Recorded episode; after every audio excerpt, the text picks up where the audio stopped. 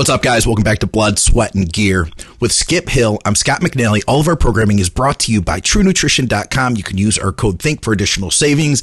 Check out their new website. They just redid the whole thing. Our code THINK still works over there. It helps to support our programming. You'll get some great supplements.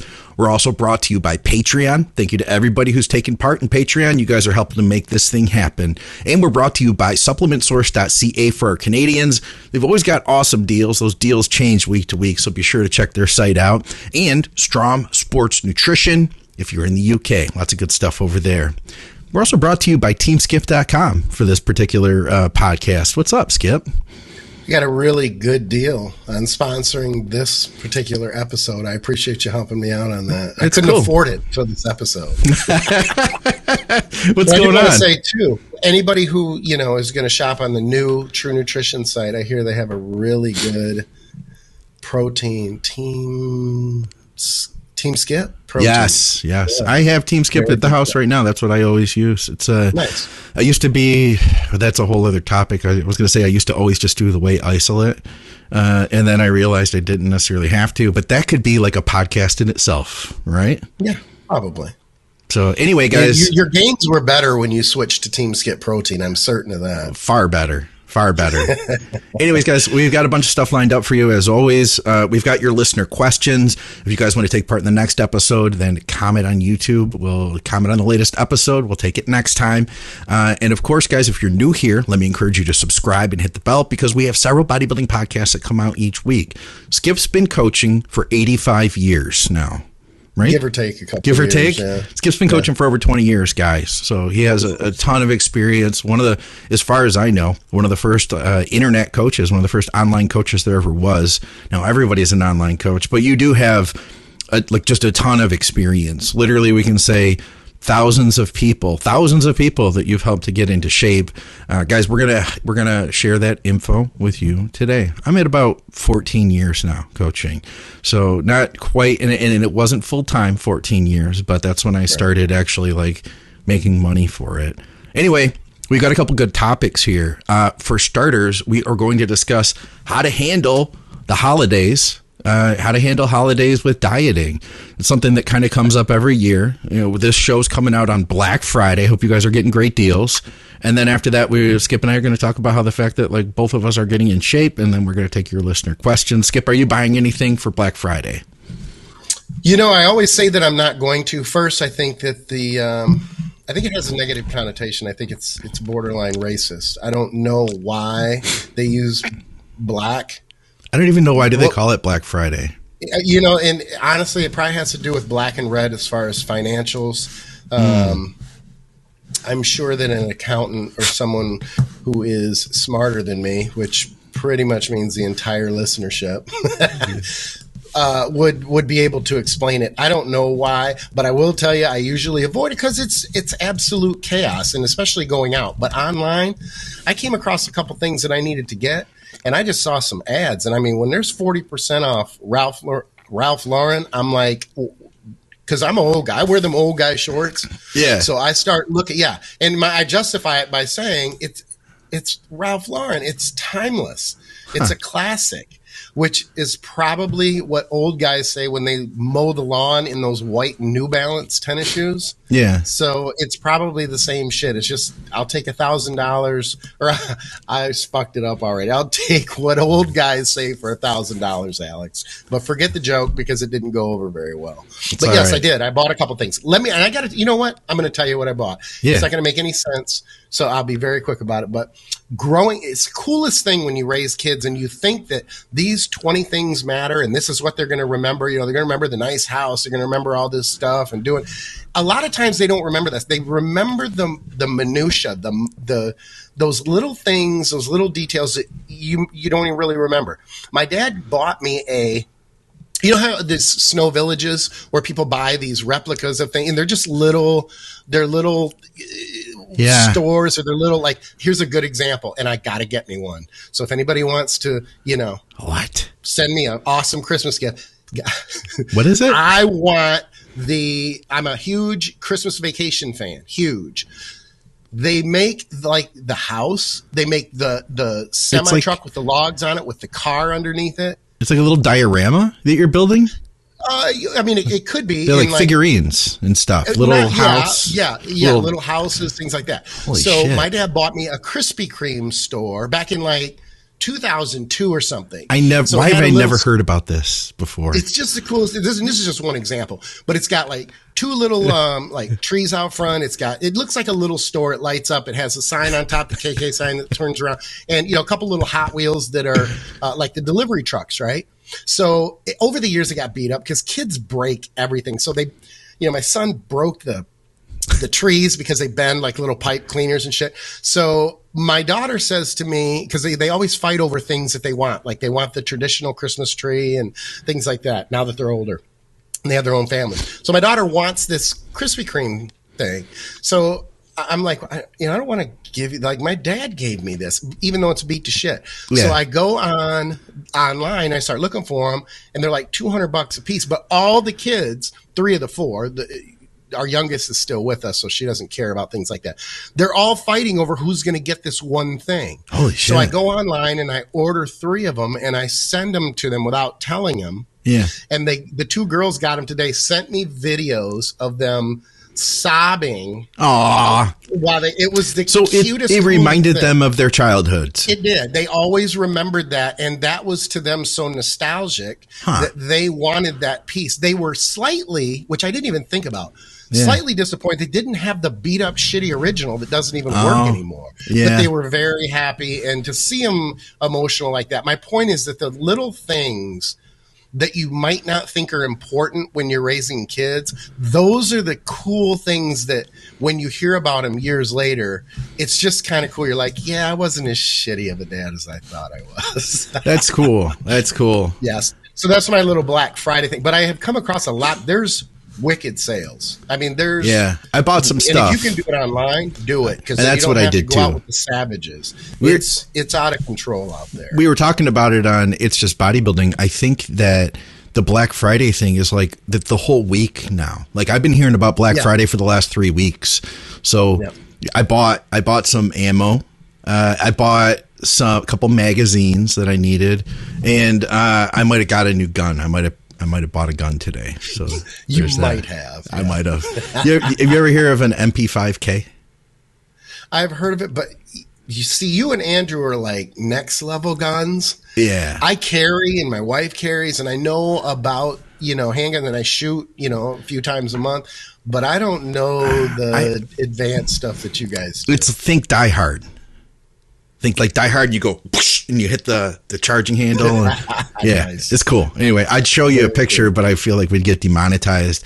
Uh, plus, we've uh, we've gone on long enough about Black Friday. Hope everybody had a nice Thanksgiving, and uh, yeah, this is the hardest time of year, people for people to to conceive uh, dieting and staying on plan. I've had people reach out to me that say like, "Hey, I really want to work with you. Should we start after the holidays are over?" And this is like September because they're just thinking that whole three month period is just going to be wrecked. So let's talk about how we handle this. And I almost feel like I wish we would have done this show sooner because I'm probably going to say some things that I've said like 500 times this week to my clients. So Yeah. Yeah, it's green bean casserole is anabolic. I'll get that out of the way. there is that. first. Is that your favorite? If you were to pick one side, two sides, what are your favorite two sides? You know, green bean casserole is, but it, to me, it's just nostalgic because it's all- my wife always makes it. It's always been there, and me growing up. Just up, two. I didn't uh, ask for a whole 10 thing. minute diatribe. Do- pick, pick two and let's talk I'm about dieting. Over, I'm just over here being verbose. I apologize. No, uh, green bean casserole, and uh, I despise turkey. Uh, uh, yeah, cheesy potatoes. My wife makes a very Cheesy potatoes. You're a cheesy and potato That's not guy. a traditional one either. So those Yeah, are my two yeah. favorites for sure. I like the green bean casserole. I will add a serving or a plate of stuffing next to that. Okay. And then we'll take the, the turkey, and I'm into the dark meat now. I didn't used to like that, but I like the combo, a little bit of all of that. But I like mix it all up and eat it all and like could it's like a slurry of food. It's like a, just a bucket of slop, Thanksgiving slop. That's all I want. Everything mixed. There's So- a joke in there about my wife liking dark meat too, but uh, you know. Anyway, no. It, so you do eat turkey? Yes. And, Okay. and- yeah, I but you know I don't. I don't go crazy with it. You guys don't eat turkey. No, and and I think it's because of the white meat thing. After eating chicken for so many years, and turkey to me is always so dry. Even if you cook it just right, it's Yeah. good right there when it's warm, and then you try to make a sandwich with it six hours later, and it's dry again. So we do odd things like duck, or Ah. and we pretty much let the kids do it. Uh, but if if they can't figure it out, or we can't figure it out, our default is ham. We just Okay. because I never eat ham at any other time, and they make really good sandwiches. Well, here's the first thing I tell people that we can have a Thanksgiving meal. I tell people that, you know, we don't, it, like, unless, okay, I, I work with one person who isn't having a Thanksgiving meal and she's doing nationals in like less than two weeks. Sure. So Yeah. there's that, right? But outside of that, I, you know, we can make that work. You know, even if you're dieting, like we know Thanksgiving is coming, right? Like you do, you do skip loads where people get, Right. in some cases, it may extend to an entire day, right? Of of like eating all sorts of crazy foods. So uh, I, I I don't think there's a reason that we need to be 100 percent on plan. So I'll say that, and I will also add that I feel like it's a good idea to program in some periods that you aren't 100%. We can't be like 100% clean, 100% perfect year round. You can only do that for you can only like do that for so long before you're white knuckling it. I'll say that. And the final thing I'll say is if we need to kind of work some damage control with it, I will tell people grab a plate of just meat and veggies and eat that first. After you've done that, it's kind of like a governor. You know what I mean? You've already put some food in the system. You're not just starting because, like, if you just gave me all the mashed potatoes, and all the stuffing, I could eat it all. But it, I, I, it kind of tempers you a little bit. You know what I'm saying? So that's my thoughts. How about you? Well, I think it's a good decision to do that too because I mean the reality is there and we we do what we do because we we don't necessarily loathe mediocrity, but we don't want to be average and so Yeah. a lot of what we do is I don't want to some people do it. It's attention seeking. So taking your Tupperware to your, you know, oh, grandparents' house and stuff like yeah. that. But I think what you have to take into consideration around the holidays is it's it's not just about you it's about your family and i know if i was uh, I, mean, I think about my sweet grandmother, and I did it when I was a teenager. I would take Tupperware over there, and she'd be like, "Oh, you're not going to eat, you know, you're not going to eat the food. You're going to eat your, you know, you brought food." And I could tell. I well, I couldn't tell then, but I know now that she was kind of disappointed with that. It's Yeah. it's not a slap in the face, but it kind of is because they're not going to understand what you're doing anyway, and it just. I mean, it's one. It's one meal. It's about Thanksgiving. It's about Well, Thanksgiving's together as a over, so we do have to remember that. I just thought Good of that. point. You know, Thanksgiving's over Okay. as people see this, but it's about Christmas and Yeah, and the Thanksgiving about that you guys Christmas ate or yesterday. the other holidays around Yes. Christmas. Yes, Yes, the other exactly. religious holidays as well. Yes. um, and I don't mean to no, I appreciate correct. you. I'm trying to save someone. You know, To me, to me, it's about Christmas. There we go. Exactly. Yeah. And myself too. And that's I'm an atheist. I don't like to talk about it because people think then, you know, oh, atheists are assholes. I'm not a picketing atheist. I don't hate people who like God. I don't talk negatively about God. I just I'm just an atheist. But I still celebrate Christmas because it's tradition. It's it's I've had the hardest it's time, eating. guys, getting Skip to talk about anything diet related. Have you noticed that? okay, okay. The point is, is I'm backing up what you were saying as far as the meal. You don't need to eat clean all the time. Enjoy the food. As an example, if I have clients who skip load, uh, who are skipping, which is a large majority of them, they will s- typically skip the skip load the weekend prior, push it to Thursday, for or push it to the date that the the holiday is if it's midweek and then skip it that following. So it's kind of instead of having two over the course of three weeks, they have um, or two weeks they have one. So it's kind of making their load work for them while then they still get to be normal Yeah. and take part with their family and their food and you know not offend their their extended family or the other side of the family that probably doesn't like you anyway because you're different you work out and you're so narcissistic and that's all you care about Let me ask you this. How many units of insulin, fast acting insulin, should I use before my Thanksgiving feast? Yeah, I would Actually, excuse this- me, Christmas for for me because Thanksgiving's over. I keep forgetting. Exactly. We're recording this, guys. Okay, spoiler alert: we're recording this the day before Thanksgiving, so Right. we haven't had it yet. Now you all have. You guys are in the future. we're coming to you from the past. any holiday situation between the end of Thanksgiving Thank and the you. first of Thank January. It even goes through New Year's Eve because a lot of people feast on New Year's Eve too, Yeah, and then yeah. they drink too many drinks. But um, you know, I personally I think that if you can get around the psychological component, just shelf whether it be supplements or anything else, because that is a valid question. Because some people will want to stay tight, they will want to take some insulin Hell with yeah. their, Hell with yeah, their. get that pump. You're, you're getting you're getting a lot of calories. There's a lot of growth there. There's a lot of uh, you, know, you can help with your recovery, and then you get Yeah. back on track. You know, the next day too. I don't even like to train on on holidays. I know the gyms are open Yeah. and I typically will train, you know, I like my my set schedule. I don't like that to be changed.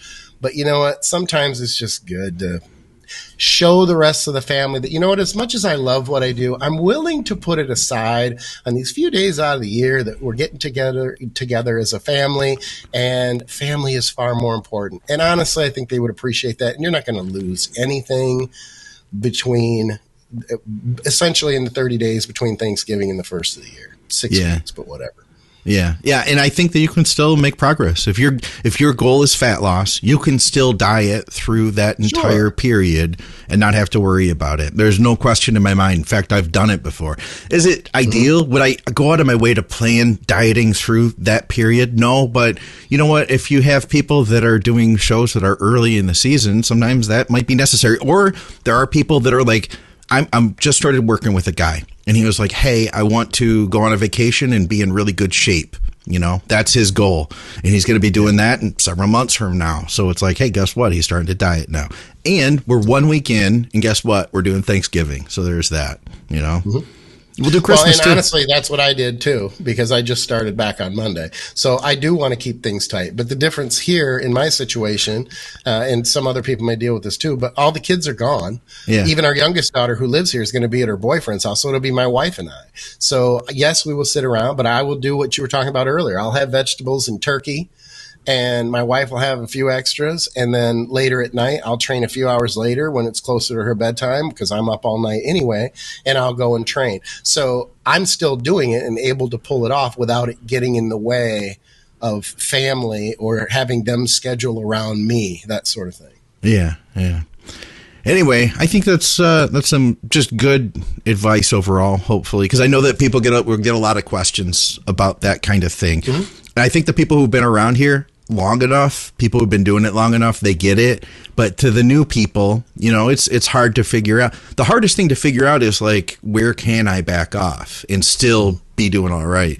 You know, a lot of people are scared to to take any breaks. A lot of people are scared to eat anything off plan. So if you're Well, working they also with a don't coach, want they don't want your coach they don't want their coach to think they're not disciplined either. Yeah, So when they hear it from their coach, it does. I know I've had a lot of clients that I can literally feel the relief, like, oh, cool. You know, I can. My coach doesn't expect me to take my food with me.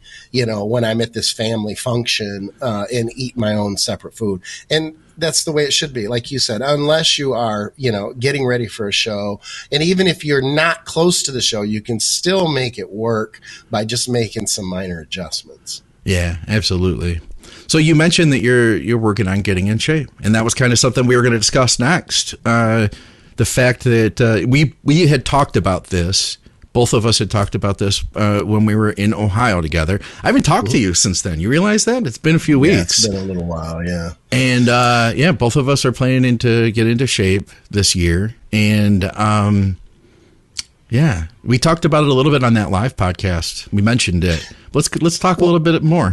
Where you at with it? Well, I wanted to. I want to add too because for anybody who may have you know is tuning in now and they haven't heard us before, uh, and I'm just I guess defending myself to be honest with you. Uh-oh. I rarely don't train. I very rarely take a break, and this has been tw- it was 12 weeks uh, exactly. Yeah. Uh, I came off. All You had me a little worried.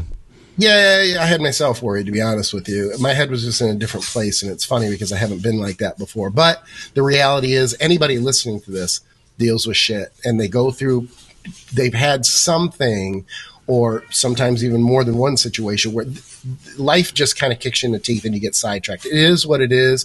But it, in my situation, I have to tell myself, yeah, it had to be pretty bad that I just was that sidetracked. But nonetheless. I was off for 12 weeks. I am getting back now. I was incredibly lean you know, prior to taking that time. So, you know, I gained almost 40 pounds. Uh, I, I'm not tanned. I'm, I'm just not my usual self. And as much as I like, I don't like to tie in bodybuilding with who I am. The reality is I've done it for so long that when I don't do that important part of what I do, I lose the therapeutic component of it and I lose a little bit of how I feel about myself. If yeah. you're always in shape and then all of a sudden you're 40 pounds, you know, heavier and you're, you can barely walk to the restaurant two blocks away, mm. you know, mm. with you and, you know, people who I have just met. It's with, I felt like Herbert from Family Guy that I needed a walker with tennis balls on it, and I'd be wh- whistling. I can't even do it, but whistling when I talk and saying inappropriate things to mm-hmm. young kids.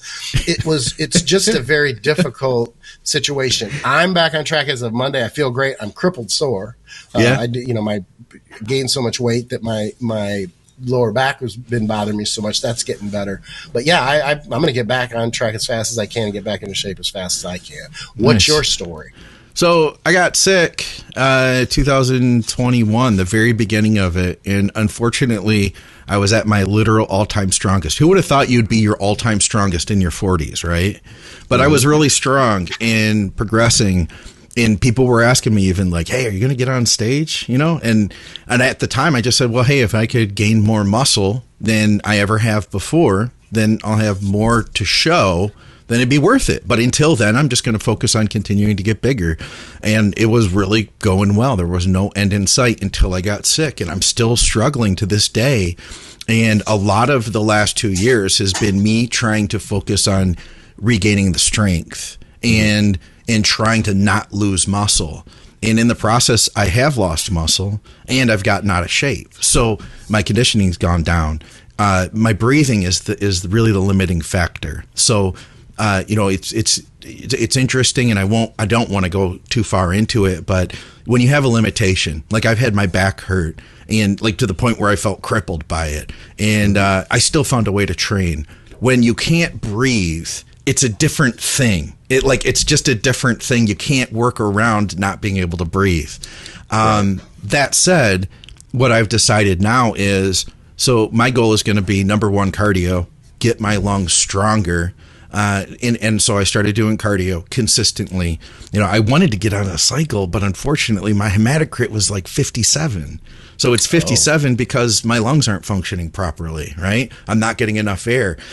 But what I have noticed, though, is that uh, there are some supplements that have helped me. The number one thing has been ubiquinol. Um, one of the things that Dante had suggested me was coenzyme Q10. I went to ubiquinol and I doubled it. I went from the, the dose I was looking at, I went to 400 milligrams. I feel good with that. Um, injectable L-carnitine, use our code Think Over at Amino Asylum, guys. Um, that's a really good one too. And uh, you know, this is one I really thought about not talking about, but I just started it.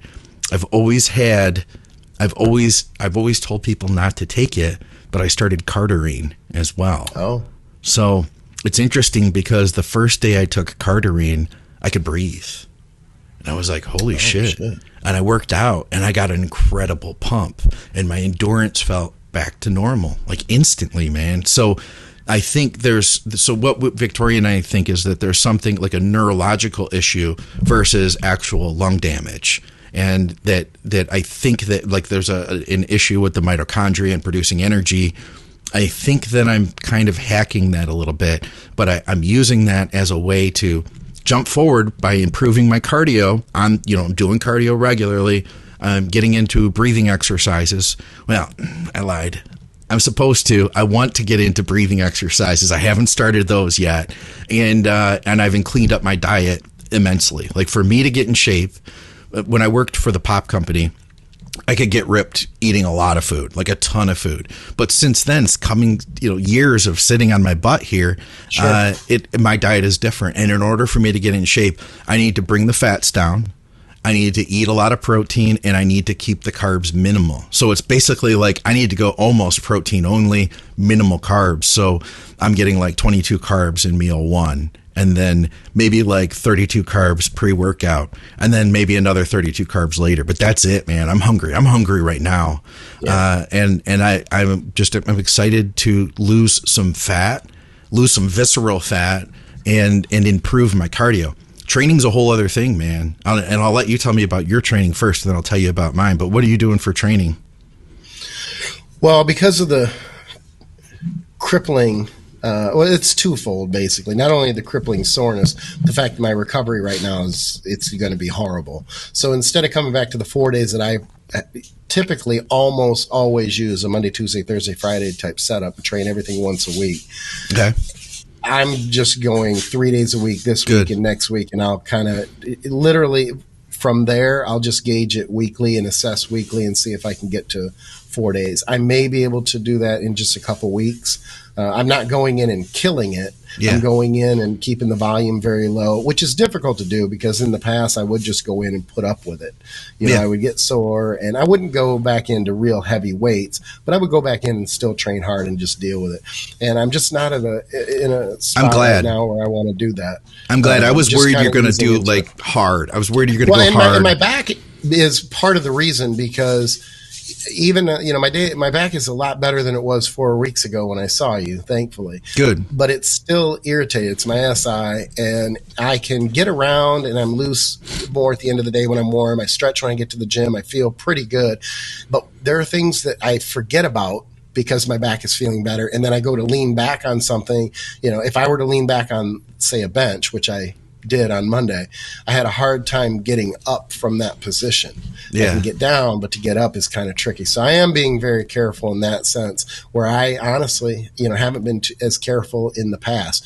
Careful with the weights to not train too heavy, but from an intensity and volume standpoint, I usually don't hold it back. I just usually put up with it, and I'm not doing that now. I'm easing in. Good. I'm glad to hear that. Mm-hmm for me, man, I since I like I said, I tried to get strong initially, and it if if I push too hard, it sets me back. The next day, I feel beat up, and then it just goes downhill, and then my yeah. appetite goes, my energy goes, I get brain fog. It's weird. So, what I have found is working, and this sounds strange, but I'm kind of thinking about keeping my heart rate up. I'm thinking about keeping like making it like challenging my breathing through my training, and what I've started doing is I'm almost it's kind of a superset, but it's a weird superset because I'm not just like picking like let's take legs for instance.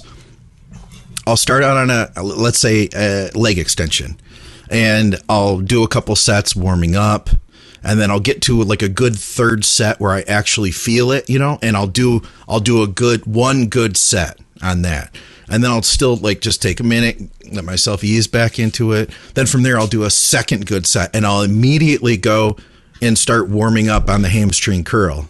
And then I'll come eh, do like a couple warm ups there. And then I go back and I do a third hard set. And then I immediately go back and do a hard set of hamstring curl. So it's like this staggered thing. And then from there, I start warming up, supersetting the next exercise, which might be leg press. And I start supersetting leg press with the hamstring curl in that same way. You know, start warming up, do a couple warm up sets, come back, do a hard set, and then do a hard set on leg press. So it's interesting because it's like a, I, I, I've never seen anybody do that before, but it's working for me because otherwise what happens is I'll do a real hard set and then I'm out of breath and I can't do anything hard for five minutes. I'll come back over to my desk and sit down and then I start cooling down. So I'm better off, but I can't do another hard set, but I could warm up on the next exercise. You know what I'm saying? Right. Yep. So I get it. I get it. And that's a good example of things that, you know, may not be what's ideal. Word? Yeah. It, it, or, you know, orthodox. yeah it's working for you. And that's a big part of what we do anyway. We have the parameters that are set, and this is for anybody listening too, right. or trainers. You have those parameters that you set, but there are times where you need to get outside of that based on your specific situation. And really anything you do right now is going to, is likely to cause adaptation and, right. and be positive and beneficial because you're not used to training. It's the same thing for me. I'm not being terribly picky with my exercise and going, oh, I can't do that one because oh, I have to lean back. My chest right now it could be ridiculously sore from three sets of cable flies. Hmm. Yeah. you know, so I that's not what I did, but the point is is that it's you have to we know because we have trained for so long what those parameters are and we know when to get outside and when to be inside and be in those parameters or when to amp it up and that sort of thing because of the experience and the amount of time we've trained and yeah. people listening are getting to that point and those are the things you have to do too you have you might have a trainer and you need to listen to those uh, you know listen to your trainer and the information and those parameters but there are going to be times where you feel something different and that's when you need to communicate with your coach and tell them i know i keep shaking my my monitor here. I'm trying to get my leg over this wire. but anyway, um, those are those things, and that, and that comes back to communication with your coach too, because sure. as coaches, we know what those parameters are. We know where you need to be, but we don't know how you feel. And those, when you're in tune with your body and you start listening to your body more, that needs to be communicated to the coach so that the coach knows how you're feeling. We know if you're beat up. We're not going to know it. We're not going to know what those signs are of you potentially not recovering as well, potentially being overtrained, things like that. Absolutely. Yeah, and and it's something I did I did try to just beat my head against the wall and just do work within the parameters for a long time, sure. you know. But you're you're absolutely right, and I think that's what our jobs are it can be hard for us to figure out for ourselves. You know, what, when when we need to do those things, it's easier, I think, for me at least, when I'm looking at a client. You know, and I can see, oh, well, sure. let's get creative with this. So mm-hmm. anyway, Absolutely. yeah, I'm excited though, man. I feel good, and it, it feels nice. You know what? You know what it is about bodybuilding. I don't care how far along you are. I don't care what your goals are. Um, it, it's all about trying to do something to be better in life mm-hmm. in some way or another. There's something really positive, I think, about about the idea of bodybuilding. And I think that's one of the cool things that is really positive, like about our channel and everything we do, is that it, it is something that we're we're striving for more versus just accepting, you know, mediocrity. Mm-hmm. I guess, right? Sure. Yeah. Word. So are you going to get back on stage? Is that going to be the end goal? Is that what you're, you're you know, are you going to get like that lean where you're thinking you would do something like that? Or is this like a recomp to get back into just getting momentum moving and growing? I don't even know. be honest okay. with you. I, I'm not coming into this new phase. Um, hold on a second. Let me uh, yell at my wife for making a whole lot of noise that she has no idea anybody can hear as she jams stuff into the trash and that sort of thing. Come on, Melissa. Melissa. this is like, oh, he's back there. He changed his desk all around. No one can see me. I can walk around now, and I'll just make a bunch of noise. Ooh, yeah. No, anyway, anyway yeah. Um, I haven't I haven't looked that far down the pike. I, am so happy to be back and just be literally off the couch and not feeling like Good. crap that I I want to get lean. I mean, I can't stand carrying this level of body fat, so I'm definitely going to get lean. That's a no brainer. Yeah, uh, I would love to be back on stage. Um, whether I do that, you know, I don't like to talk too much about it publicly because I've had some obstacles over the last years with injuries and things, and it's very hard because I've had so much support when I put it out there that that's what I'm doing, that when it does get sidetracked for things that are out of my control, I then have to not only explain it, but then the people who don't hear it or don't read it, then they're asking me, you know, as, as well, you know, sporadically over the next three or four months. It just gets really dragged out and it, it's, it's hard for me psychologically psychologically to continue to rehash it and explain it and be reminded of it. So if I were to go into a show, because I I would absolutely love to do that at some point, um, I probably would keep it under wraps and I'd be very stealthy about of course it. You and would. then talk about it afterwards. Yes. All right. Well, listen, let's get into our listener questions. Uh, and I'll be excited to, you know, continue talking about our progress. Uh, we didn't have Andrew with us today, guys. He had some personal stuff that came up.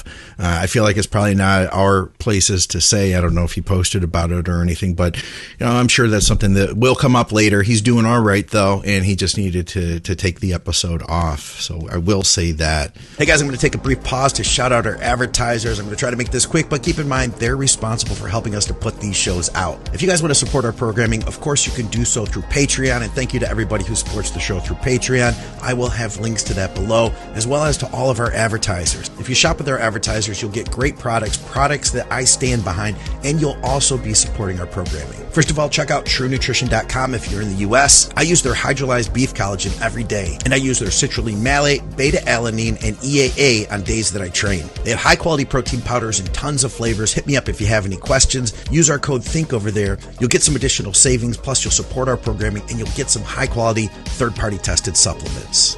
If you're in Canada, check out supplementsource.ca. They have blowout deals on top name brand supplements. Uh, they constantly have different things happening, so be sure to go to their site and check them out. I recently saw Carbolin for like 30 bucks off. I mean, you really can't beat those prices. Plus, they have free shipping over $99. If you're in the UK, then you probably already know about Strom Sports. They're one of the leader in health supplements in the United Kingdom. Strom Sports Nutrition has standalone supplements like NAC and TUDCA, and they have finished blends like Support Max, a high quality, well priced on cycle support stack. I have links below to everything. Thanks for watching. Thanks for your support.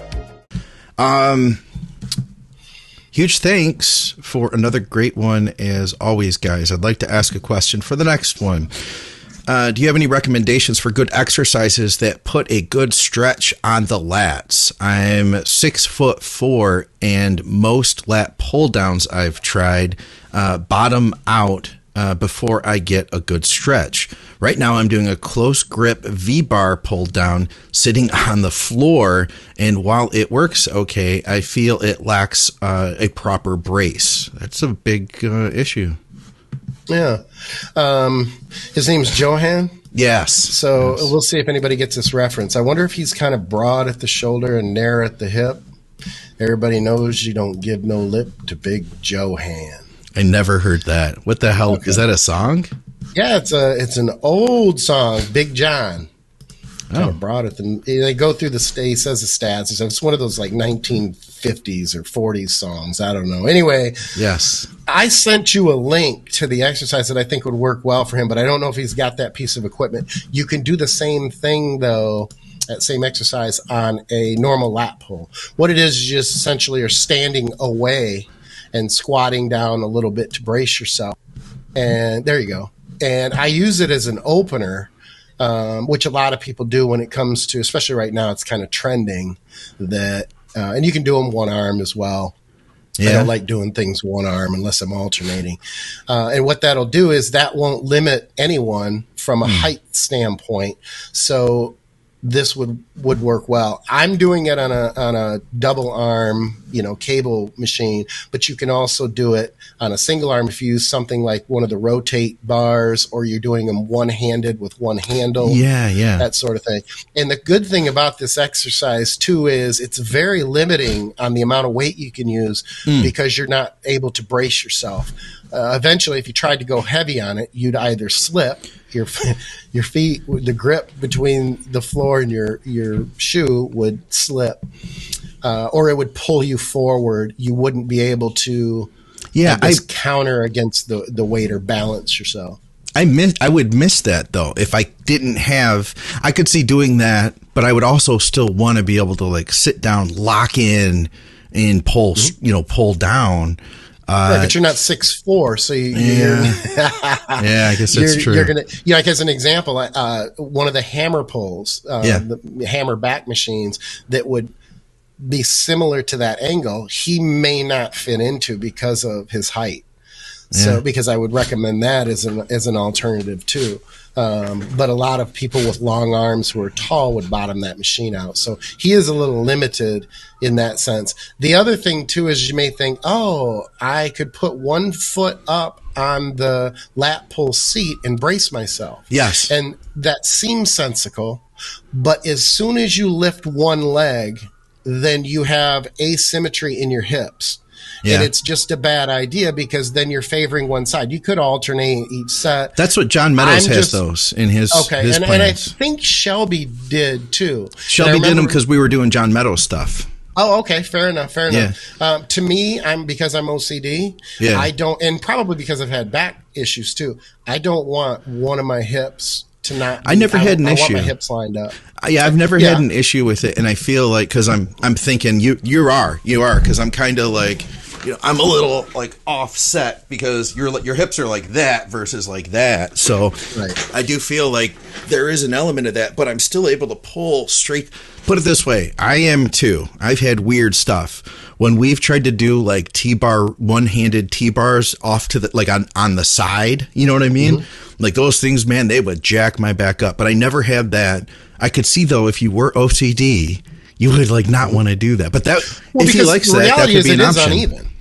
I mean, Yeah. it, it- the reality is, even if I'm going overboard with being OCD, but it is still uneven. The hips aren't like now. If you're doing them one arm, then that's not a big deal because you'd put one leg up, do one arm, then switch, and you'd switch legs as you switched arms. Yeah. So then it would be symmetrical, you know, for both sets. I mean, again, it probably wouldn't be an issue, but because of my history with back issues Yeah. and the demographic that I tend to work with, I am constantly, the large majority of the time, working around people who, even if they don't have back issues at that specific time, they have in the past. So that makes me even more OCD too, because I would hate for something to be out of line and then they injure themselves, and I go, oh, I guess I better go back and make sure that one leg isn't up or something to that effect. 99% of the time, it probably wouldn't be an issue.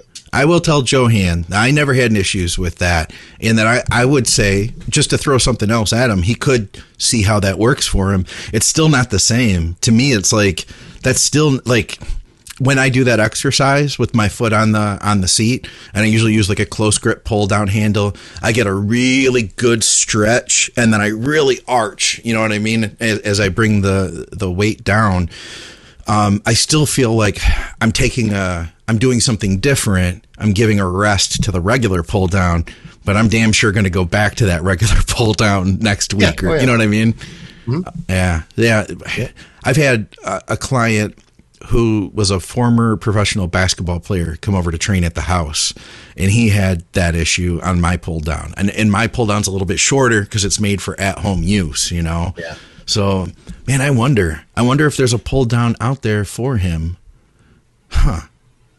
Wonder the wider I mean, you I've go. seen a lot of, uh, yeah, the the wide will help too, but it's there are plenty of commercial lat pulls, you know, lat pull machines where the pulley is significantly higher. It's it's the same with long pulley rows. Sometimes a long pulley row, especially if you Yeah, try to use like a rotate bar, you know, you're like, oh man, I wish that pulley was further out. There are plenty where that's the case, and then you can use a rotate bar. It's just that they're all made differently and they all have different dimensions. Yeah. And I feel like the most important part to me is that stretch. Like for me, I had a really hard time getting good lat activation, and it wasn't until I could get it all the way stretched, and then I could, for me personally, I could feel that stretch. It was the cue I used to activate from. Without that stretch, I feel like I would, I'd be shortchanging myself by just like Oh, going for sure. Without three quarters of the way up. protraction. Yeah, Oh, yeah. yeah. The protraction and retraction is huge when it comes to back. I, you know, I've said it a million times before, and I still, I still will say it forever. That back is that muscle group that is trained the most. Like if you were to go into a gym and watch people train, Mm-hmm. training back is the muscle group that is trained the most incorrectly. I would agree.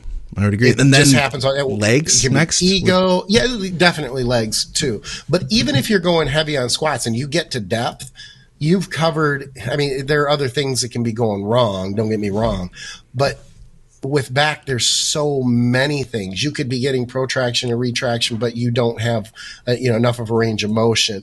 Range of motion during back is a problem because people want to train heavier. We all want to train heavier, but at least on something like a bench press, it's very black and white. You either touch the bar to your chest and lock out, or you don't. With Yeah. back, if you lose a half inch as you start to fatigue on the, you know, the retraction when you're essentially rowing or pulling back, you may not even notice that. And you're going to continue Yep. to feel the muscle work. So, you know, there, there's just, there's a lot going on with a lot of muscles that make up the entire back musculature. And it, it you have to really, I mean, I've seen people who train for years do shit wrong. And then if you have a genetic predisposition to grow, then you can continue to do the shit wrong for a long time Right. and yeah. still progress while the rest of us are fighting for you know the next half inch on our back chest measurement And that's why we see some of the best bodybuilders who have really good genetics don't necessarily have the best technique. They never needed it, right? exactly exactly All right. This is an interesting one. Um, this is from uh, Matthew Kidwell. He says, uh, "Hey guys, I got a question for the next podcast. Steve Weinberger is coming to a gym near me in late February to host a posing clinic. I'm excited to attend. However, I will be coming off a 16 week test plus DECA bulk. I estimate I will be around 250 pounds. We don't know what his like contest shape is, but uh, you know, obviously a lot less than 250 because he says." Um, uh, what is the best way to come in the best shape possible in four weeks from uh, peak bulk? Uh, example, uh, more drugs with much less food, or fewer drugs with moderate reductions in food, like a normal. So basically, he's he's just looking for ideas, and he, and he adds. Also, how much weight could I lose without putting myself at risk of losing muscle in a short time? Thanks, love the podcast. He's not going to like my answer. Yeah, I don't think he'd like either of our answers, but maybe it's the the info that he needs to hear right now. Honestly, you know what I'm saying? Yeah, it's an honest answer. I mean, it's something that I would tell if he were my client. I would not want him to change anything. When you go to opposing, posing, it, it, let's put it this way: the posing instruction that he's going to get is not going to be from him or anybody else, uh, yep. you know, whether it be Kenny Wallach or anybody, um, is not going to be so good that it'll be worth at that time that it'll be worth giving up the, the gains or potential get potentially giving up any of the gains that he just got coming off the cycle. Absolutely. And you know, I think what he is saying, and he can correct me if I'm wrong, but I think he doesn't want to show up to a posing clinic not in shape. Yeah. But from a posing standpoint and you learning how to pose and feeling your muscles in different poses. As an example, the Steve is not going to look and go, "Oh, well, I can't tell you how to pose because you're not lean enough." He'll be able to give the same instruction. I mean, hell, you could even go to a posing clinic and you could listen and watch versus actually having to pose to, to understand. Yes, it's better to feel it. Yes, sure. it's better for him to instruct, but you could still walk away from a posing clinic with a ton of information, even if you're not actually directly involved in posing. Uh, but as far as the condition, I would say really continue to do what you would normally do four weeks after a show or after a um, bulk and yep. after your cycle and don't change anything. Go to the posing clinic, learn as much as you can possibly learn, and just accept the fact that you're not show ready. I doubt everybody there would be show ready. And even if they are, or close to it, or very lean, I think they're going to understand that you're in the middle of an, of an off season and you're there to get as much knowledge on posing as you can. Leave it at that. Yeah, and Steve Weinberger Weinberger has been around the block. You know what I'm saying? He he knows what an off season looks like. I feel like if if you came to him too lean and you were to tell him, "Hey, I just finished up a bulk," you probably wonder like, well, why aren't you getting some more? Why didn't you? You, you yeah, obviously didn't tap into everything you could have. You know what I'm saying? If if you come in looking like Instagram shape for this thing, so I'd say grow, and then guess what? It doesn't matter what you look like anyway, because when you get to the show, that's what matters. You know, and if you want to well, try to have impress all that him, time to practice what he's telling you. Yeah, yeah. I mean, you've eh. got all the rest of your off season. People don't like to pose and practice their posing until they're real, real lean. Yeah. But practice yeah. it. Hold those poses. I mean, that's it's when you're winded too. and it's difficult. Sure, posing is very difficult, and you're already dragging ass when it gets close to a show anyway. So to then add posing and then try to build stamina to posing, you think, oh, I'm lean. I'm not having any problem doing cardio. I'm not having any problem training. Yeah. yeah. Try posing, and you'll see right away. Oh shit, this is a different game. This is a different animal. Yeah, no kidding, man. And and you know what too? I guess here's the thing. We're not used to being judged at that moment. You know what I'm saying? Like sure. we're not we're not we're used to being like, well, hold on. Let me diet for 20 weeks before you see me. Then I'll show you what I look like. To be in that moment, you know, you have to I guess at the same time there is probably a level of accountability to this. Like, you know, you don't want a lot of times because people can get too sloppy, you know, in there that, you know, at the same time, you probably want to watch that because you don't need sure. to get sloppy fat. You could still look like a decent off season bodybuilder, uh, at, you know, at the end of this thing. So, and when you come off of your cycle, you're going to drop some water, especially if he's on yeah. those compounds that he mentioned anyway. So he'll clean up just by coming off the cycle without really, you know, having to make dramatic changes and put those gains at risk, so to speak. Yeah, wouldn't that be the most awful thing? Is you do all of this work and then you you screw it all up by cutting the food so that you can look good, you know, posing for a day, you know? Sure. And even if you don't screw it up, you're going to question later at some point as you start to get lean. Oh man, maybe when I came off of my cycle and I had that posing clinic, maybe I shouldn't have held back. You don't want those questions uh, or to leave any stones unturned. So just go to Steve isn't going to. I tell you, if, if, the guy who asks the question thinks, "Oh, Steve's going to think I'm fat when I get there," Steve isn't going to give a fuck. He's no. there to put on a posing clinic, and he has seen everything, like you said. Yep. He's been around the block. It, he's not even going to give it a second thought. No. All right, what else do we have here? Nevin, who was with us in the live stream, I believe. What's up, man? He says, uh, question for the next episode: When training chest, um, where in your routine do you put fly movements? I heard it's better at the beginning so that you can open up the chest and warm up for pressing movements. Then I've heard it's better to the end so that you can stretch the muscle.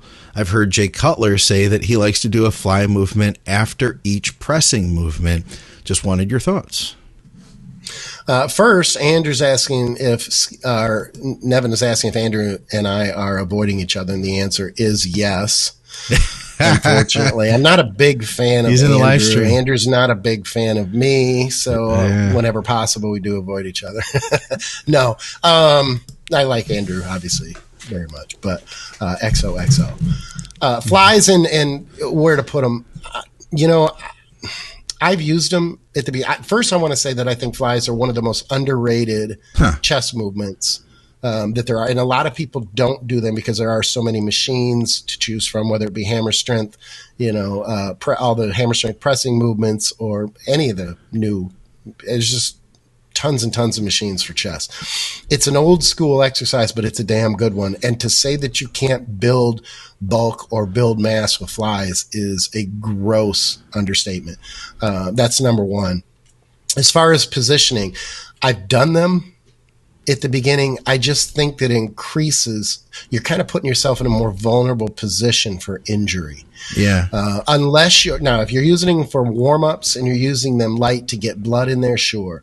Uh, I'm a bigger fan of cable flies, pec deck squeeze, things like that, that are a little bit, and again, controlled reps. But I think that those movements to open with are better than, a dumbbell fly that you tend, we all do. We tend to want to go heavier on those types of movements. Uh, I don't want the 40s, I want the 60s.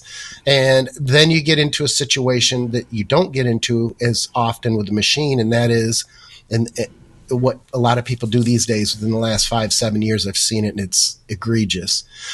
They change the form to the point where it's not really a dumbbell fly. It's just a neutral grip wide dumbbell press.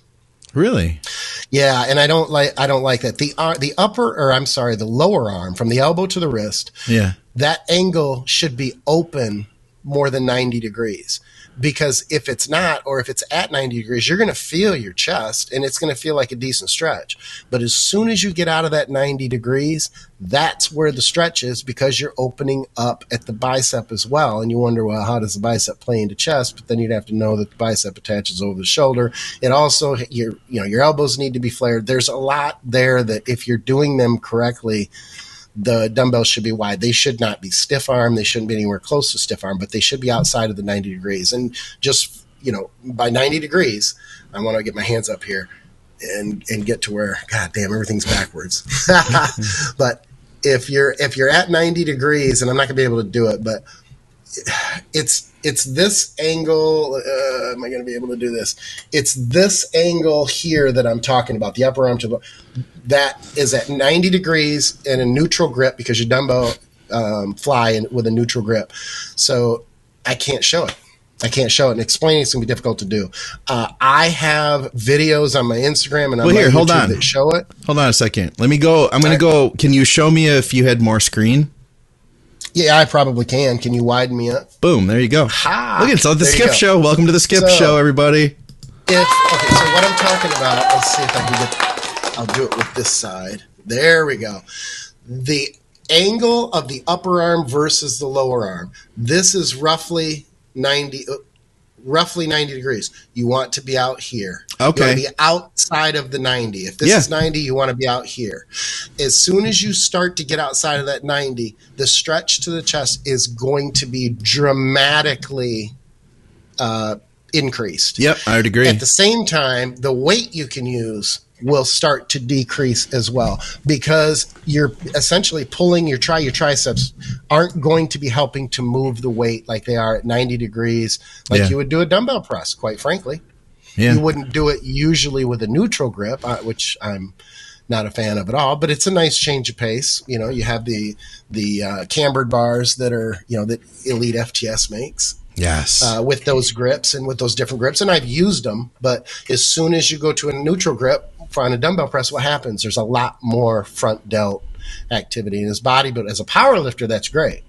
Yeah. Because your arms are going to be more tucked, and as that's the difference between benching. I don't want to get off on a tangent, but that's the difference between benching as a power lifter and benching are one of the main differences uh, as a bodybuilder as well. The elbows are going to be more flared; they're not going to be as tucked. In bodybuild or in powerlifting, they're tucked a little bit more because that'll Yeah. provide more more power.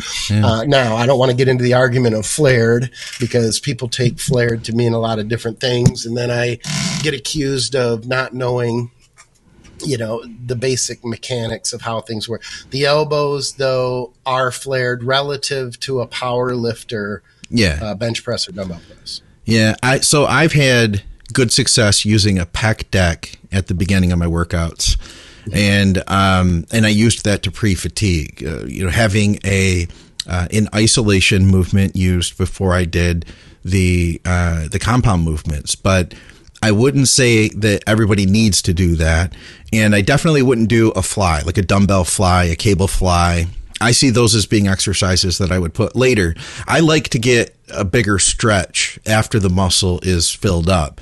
And we had talked about this before because Andrew was saying, like, well, the one thing John wouldn't do, because I was saying I do John like Meadows like training a lot, eh, or I have, was that I like to start with that pre fatigue. And he was saying, well, he would save that for the end. I will come back and do a fly at the end, but I keep that range shorter. I don't focus on the stretch. I focus on just activating the pec, and and I, I I get to the point where I'm decently warmed up, but I'm not exaggerating that stretch on that pec deck when I open up with that at all. And nowadays I don't really do that anymore. Um, you know, I have to, but it did help. At one point, it did help.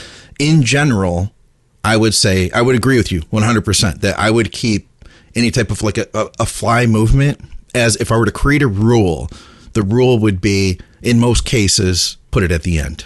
That'd be my thought. closer to the end, and that's how I am too. Let me add one thing about a pec deck real quick. Yeah. You can still tuck your elbows on a be- on a pec deck, so you need to be careful with your positioning of the seat. Yeah. The- yes. the- yes. Yeah, it, it really is important because if your elbows are, you know, again, we come back to the to the angle. If you're on a pec deck and your upper arm is too low, Mm-hmm. where the elbow is too low, then it's just not a it's not going to be a good angle. The stretch isn't going to be as good. It doesn't necessarily need to be, you know, your upper arm doesn't need to be like parallel with the floor. Doesn't need but to- it needs yeah. to be damn close to it. And Yeah. then you have to set the seat too to where because if you set the seat too low, then you can move more into the upper chest. And if you set it the seat too high, then you can it can end up being too low. You have to play with the seat height. You so do. if you're training with someone who's six foot and you're only five seven, if you are going to use the same seat height, one of you is going to be struggling to keep the correct uh, positioning essentially when you go to target that muscle or target your chest. Yeah, I would agree with that 100%. I remember at one point messing around with uh, cable flies at the end of my workout and bringing them all the way up here, like really hitting upper chest. You ever do that? Yeah, hate them. Yeah, it, I can't do it anymore. It's just a preference It, thing. it goes to my preference it- when I do that, it goes Front to delt. my yeah, it goes to my front delt a lot. But there was a time that I did that, and I felt like I I got good activation, like right in that little n- that little notch right there. But that comes back to where you position the pulleys too, because I see a lot of people Oh, doing yeah, yeah. the low pulley, and then they're coming up like they're hitting the upper chest, and I'm thinking to myself, you're hitting the upper chest, but it's so minimal. You're pumping the shit out of your front delts because that angle of pull is coming up from the floor. Yeah. So here's another example of yeah, a chest fly. I do a cable fly standing almost entirely straight up, and I come down to where the hand the handles in my hands meet right in front of my dick. I Yeah? don't do them Okay. out in front of me. Yeah. So you're going do down. In front of me. You're going it's down. It's more of like a, if you want to call it, it really, it's almost like a decline cable fly. Yeah, sense. yeah. Now, as I get heavier, I have to lean in a little bit, but they're never out in front of me. They, my hands never finish out from. I, the contraction I get when my hands are closer to my hips Yeah. instead of dick, I guess, is um, just for me. It's and I've had clients when I trained people one on one at Titan for a couple years, uh, and back when I trained Jimmy, I can't think of a client who didn't prefer when I tried the two different hand placements of where the hands come together and finish each rep that didn't like or prefer the hands closer to the hips instead of out in front of them. The, Yeah, I'll tell you the people who prefer it out in front of them, usually, not all the time, because I don't Yeah. like blanket statements, but usually people who are using way too much fucking weight yeah, yeah. And it just becomes this really awkward, odd. You know, the, the angles are bad with the arm. It's not outside of 90. It's almost like a leaning in cable dumbbell like press with a peak somehow they get- at the top. And they get rear delts involved somehow. And, It's just a and weird, traps are- weird Yeah. thing. Yeah. All right, let's see what else we got here. Um, oh, we got. Well, you know what? Uh, I had one that I don't want to forget from Patreon. Somebody had asked us about BPC 157 and how we would suggest running it. You have not used that, or you don't. You, Oh, yeah, that's have. not. Oh, you have now. Okay, I've used it three times, and, I- Good, and I- good, you're going to have to give your dosing advice because I will go on record as to say, at least in my situation, three different times, Yeah, I don't like this. I, I on paper it works for gut health, and I would use it. I ended up finishing what I had under the auspice of, of gut health. I I don't. It doesn't do anything much of anything for me at all, and that was with or without uh, the TB five hundred. and that was for gut or for injuries. No, I ended up using the you know the BPC for gut at the end just because I wanted to use what I had. I see. And, and I can't say that it didn't work. Things like that are not. You just really don't know. You go with what's on paper in a situation like that. But I tell you, I I kept using it, thinking, "Damn it, this stuff looks." So great on paper Yeah. for inflammation, and maybe it does help with inflammation. It just didn't do anything for me three times. If it did, I didn't notice it. So here's what I've noticed as far as results with BPC 157. For something like a tendonitis, where my my front my, my bicep tendon under that front delt would get inflamed and it would start bothering me, um, and and it would it would get worse because my it was like pecs were tight and I'd be sitting here at my desk and I'm using that mouse arm and all that. If I were to take a shot of that at say at four o'clock in the afternoon, by 10 o'clock that night, it w- I wouldn't hurt anymore. That's like a mild, that's a mild tendonitis. Tendonitis that doesn't bother me if I don't move it. But then when I start moving it, I'm like, oh yeah, I can feel that. It's, it's mm-hmm. good enough for me that I can feel it in that period of time. And then I'll follow that up with, you know, another five days at that dose. That's for like a real mild thing. I think it works really good for that type of thing. Something like a tennis elbow, I can see it working really good for. When I've had bigger issues, like when I've hurt my back, when I've strained my. In fact, I'm working with a woman now who has some. She literally, she like totally screwed up her back, and she's she has access to peptides, she gets, like unlimited, basically. I think she has a peptide sponsor. If you're watching, you know who you are. Um, and, and, and she's up in in Canada. She said. Uh, I don't know how much that's helped her in situations like that. I don't know. Yeah. When I've hurt my back badly, it's like I don't know. It takes a few days, and then it starts feeling better, and I'm like, oh, was it the BPC? Was it not? I don't know. But yeah, on paper, it is really great. Um, but I think it depends on the injury as far as if I can tell that it's helped or, or not for me. So I'll, I will say that. Um, dosing wise, uh, I would suggest and I go higher than a lot of people do. a lot of times it's like uh, I think, I, gosh, I think 350 micrograms twice a day, something like that. I'll do a milligram twice a day to start, and um, I'll run that uh, for the first two days. And then I'll possibly continue going with that if it was a bad injury. Uh, but then I'd probably back off after after at least like you know the, after I get through like one bottle, one and a half bottles, I'd back that down to one milligram a day. And after something that feels like it's really coming around, then I'd probably back it off to like 750 micrograms a day. And I know that they say it works better, or it's always said that we should split that up, but I've never noticed a difference. I've taken it all in one shot, and I've taken it, I've taken it split up, and I haven't noticed a huge difference. So there's been times that I've just like gone and banged in, you know, a milligram straight or two milligrams straight at the most. I've never gone above right. two milligrams. Uh, anyway, do you remember how you dosed it? Offhand? I don't. I do remember going taking the dosing up because I thought to myself, I just have to see if this is going to work. Like, I don't want it to be, oh, I wasn't using enough or anything like that. So I dosed it pretty heavily. And one of the times was with a very mild, like very mild. Uh, it was the last time, it was the third time that I used it. Uh, very mild rotator um, cuff irritation. And even with it being mild. You know, it's funny because things like this will sometimes work, and I think it's important for people to know. Sometimes it'll work for some people, sometimes it won't. L-carnitine is another good example. I've never yeah. noticed a damn thing from L-carnitine, and yet there are people who who love it and swear by it, and they will use it. And I've had clients use it, and some will report that, yeah, it, you know, I noticed a difference, and then other clients are like, I just I don't notice a difference, and I'm tired of putting this you know, yeah, it's daily. it's a so, yeah, it's a big commitment, isn't it? In different companies, it's not just one specific company yeah. where I could go, okay, maybe theirs wasn't as good, you know, that sort of thing. I just think that in situations like this, sometimes, uh, and it can be different for the injury as well, too. I mean, when I didn't notice it on my knee the first time, I thought, well, I have a pretty bad knee injury, so I don't expect yeah. to be, uh, you know, recover from it in a week. Uh, but it, when it was the last time, the last straw for me was just that it was very minor rotator cuff inflammation. And you didn't and get a relief from it. Did you did you no. give it a break too? Did you stop? Well, what I no, what I actually did was before check because it would only bother me um, slightly for chest, not for shoulders or anything okay. like that, which is normal. But I would come in and I would do some very light, high rep pumping for specifically for my rotator cuffs, and then go into my chest workouts. And it didn't take me three weeks and it had decreased like 80%.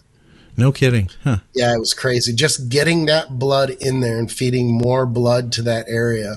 Yeah. Um, is, is likely what happened and getting it loose and everything else. But it, it was all made all the difference. In fact, it got to the point where it wasn't bothering me at all. And I thought, you know what? I'm going to continue to do these prior to every chest movement or chest workout. And I continue to do that. Yeah, oh, right on. That's why nobody will train with me because yeah. it takes me 25 minutes to stretch, and then if it's chest day, then I have to do you know 10 or 15 minutes of warming up with my rotator cuffs and things like that. By the time I get to train, if someone's going to train with me, they have to show up an hour after I get started. Right, right. All right. Well, listen, let's wrap this thing up, guys. We appreciate you hanging out with us. Hope you had a great Thanksgiving. And of course, go to uh, teamskip.com. You can get some coaching from Skip. Get the Black Friday sale. Skip's got his coaching for 50% off, right? Is that what you said before the show? I? I made that part up. I made that part up. I made that part up. No, we'll leave it, guys. Call Skip. tell, call him on it. Call him on it. Tell him I said 50%. And uh, of course, go to truenutrition.com, use our code THINK, and you can get Team Skip protein there, which is my personal favorite. And uh, as I mentioned before, supplementsource.ca for those of you in Canada, they're not taking they're not so black friday is a us thing but i wouldn't be surprised if they took part in it too. And uh, strom sports nutrition out in the uk they're not taking part in black friday. They don't do that stuff. For another episode of blood sweat and gear with skip hill i'm scott mcnally. We'll see you soon